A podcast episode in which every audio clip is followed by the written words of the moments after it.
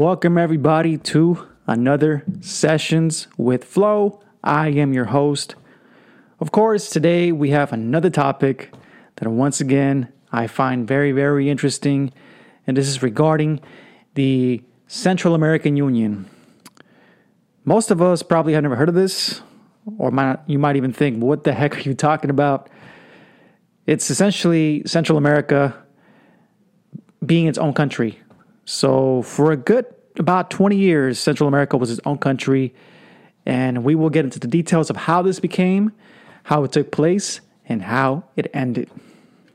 Before we get into the history of the Federal Republic of Central America, we must understand the background of it and how it came to be.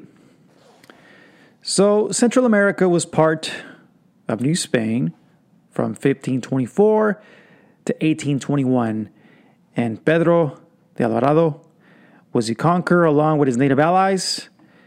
They made it happen, they allowed this to take place. Even though Columbus touched, or didn't touch, but he came in contact with natives in 1502, it wasn't until 1524 that Central America, specifically the Maya, would be conquered. Shortly after that, you had your first audiencia, and an audiencia is like a state. And this was established in 1533 in, uh, in Panama City.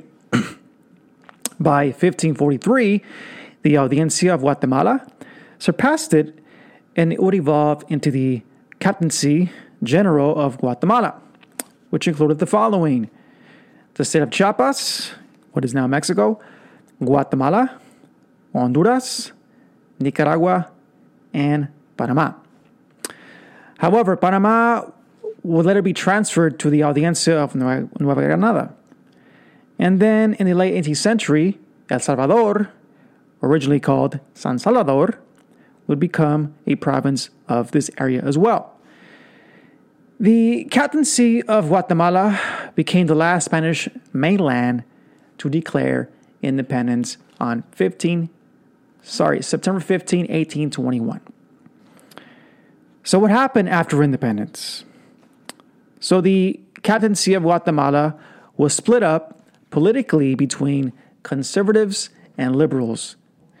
Conservatives live mainly in present day Guatemala and were further split into serviles and those individuals favored a government based on traditional values centered in Guatemala.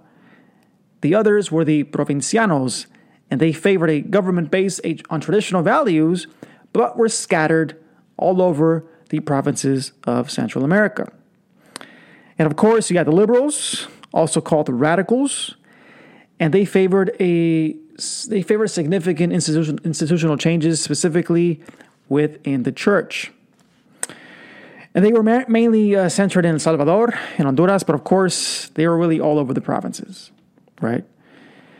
So by uh, eight, the 1823, if I'm correct, the captaincy of Guatemala decided to join the Mexican Empire when Agustin Iturbide uh, sent out the invitation. However, the province of El Salvador immediately revolted. They did not want to be part of this, mainly because, again, Agustin Iturbide and the Mexican Empire was mainly uh, conservative, right? And as a way to stop this, Mexico sent 2,000 troops to El Salvador to crush the revolt. Then El Salvador uh, responded by declaring annexation with the US, but it does not go recognized. And finally, on February 1823, El Salvador is crushed. However, on July 1823, the captaincy of Guatemala declares its independence from Mexico after Iturbide is overthrown. So here we have the very beginning of the Central American Union, with the only exception, uh, Chiapas remaining in Mexico. So off the bat, the Central American Union was not really unified, right? It was just, I guess, on paper. And you had internal conflict as soon as the country was founded. Capitan Rafael Ariza Torres attempted to extract a promotion and payment for his troops, and this was the individuals responded by sending 750 Salvadoran troops who were commanded by Jose Rivas, and they marched into Guatemala City. Then they, the, the conservatives responded with 250 Guatemalan soldiers and 50 Mexican troops who were already there who supported the conservatives, right? However, the conflict would end in a truce, but it still fueled animosity between the conservatives and liberals, so they would be at each other's throats for years to come, and it would not stop. And then on April 14, 1825, Manuel Jose Arce, who was a liberal, at least on paper, became the president through the aid of conservatives. Now, you might be asking, why would they help him out, right? And that's because he compromised his liberal values, right? So this obviously allowed him to go in, but he went in as a liberal, I guess, kind of like Democrats do today, right? Or other individuals in government in the United States. And then something dramatic happened, and that would change things, that would make things even more difficult, or just make the rivalry, the hatred towards each other intensify. On October 13, Cirilo Flores, he was the chief of state of Guatemala, was killed by an indigenous mob for his anti clerical views. Now, you might be thinking, well, why would they do that, right? Native peoples were oppressed by the church. In Guatemala, the native population was very, very conservative or had very conservative values. So they were actually very allied to the church and these conservative values. Today, you might be thinking, why would they do that? We'll get to that in a second. Okay? And even though, again, the Central American Union was a union on paper, it was only kept as a union through declaration, but never really. Uh, it was it was just fragmented, right? El Salvador uh, constantly warred with, with Guatemala, and Guatemala made up about 40 to 45 percent of the population, and again, they were mainly conservative. Nicaragua and El Salvador were evenly split between conservatives and liberals. Costa Rica chose to remain isolated for the most part, so they, they never really got involved with the fighting. They were just kind of like, yeah, we're here, you know? And this is really important to know this right here. The majority of the Central American Union was from Las Castas, and an even bigger, an even bigger part of that was the native population. They made up about two thirds of it, and only 100,000 whites were in the actual whole union, right? However, when it came to the military, the way it was composed, officers were mainly criollos, again, white, and the troops were mainly from the peasant class, oftentimes underpaid, untrained, and ill equipped. Yet they still followed their officers, right, who were mainly white, white uh, criollos, because they felt some kind of loyalty, right, to them. So the Civil War, the inner conflict continued.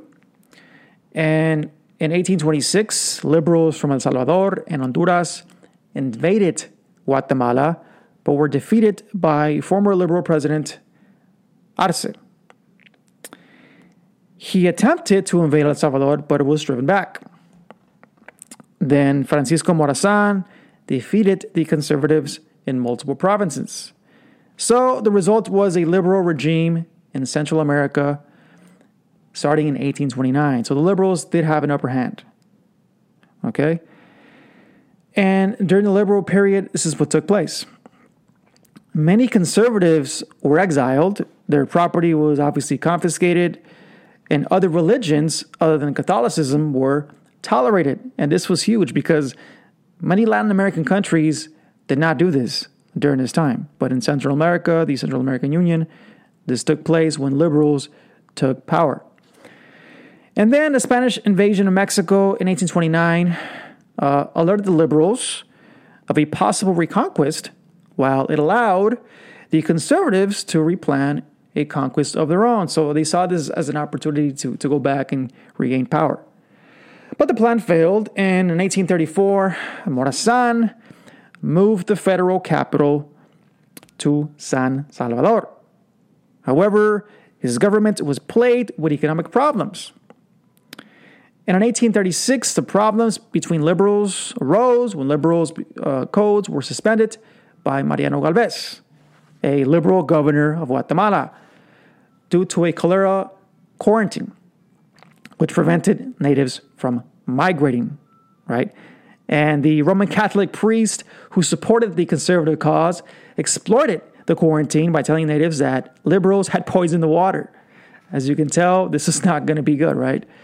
This sparked a native uprising, and Galvez assumed dictatorial powers in response. Rafael Carrera was sent to enforce the quarantine, but soon found himself supporting the native cause. It will later be called the King of the Indians. So, with all this happening, it was almost uh, inevitable, and of course, disbandment would have to take place. The native revolt resulted in a brief period of peace between the conservatives and liberals, but it was soon reignited when Los Altos declared its independence from Guatemala, and this was a city that wanted to become its own state within Guatemala, right?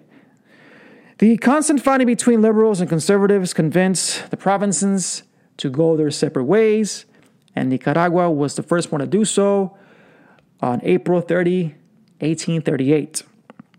Then Costa Rica and Honduras left the Union at the end of 1838. Morazan attempted to invade Guatemala, but Rafael Carrera and his native horde pushed back from forcing Morazan to be exiled and ultimately ending in the Union in 1840. So by 1840, the Union was no more. However, Morazan attempted to reunify the seceding provinces, but he was captured and executed on September 11, 1842. The racial mixtures in the provinces differ greatly. So, criollos and mestizos were mainly liberal, and surprisingly, the natives were mainly conservative. And conservatives won because they were backed by the church and native population. Again, the native population made up 66% of the population in all of Central America, mainly in Guatemala. So, this concludes the video. I hope you enjoyed this session with Flo and now have a better understanding of the Central American Union, what it stood for, how it came to be, and how it also fell apart. Once again, this is very important for me to talk about because these things are not really spoken about. And this specific situation, this specific history of Central America, especially being a Mexican and being dominated by Mexicans, I think it's important to also acknowledge other Latin American countries, Latin American struggles. So, on that note, this has been another session with Flo. On to the next one. Peace out.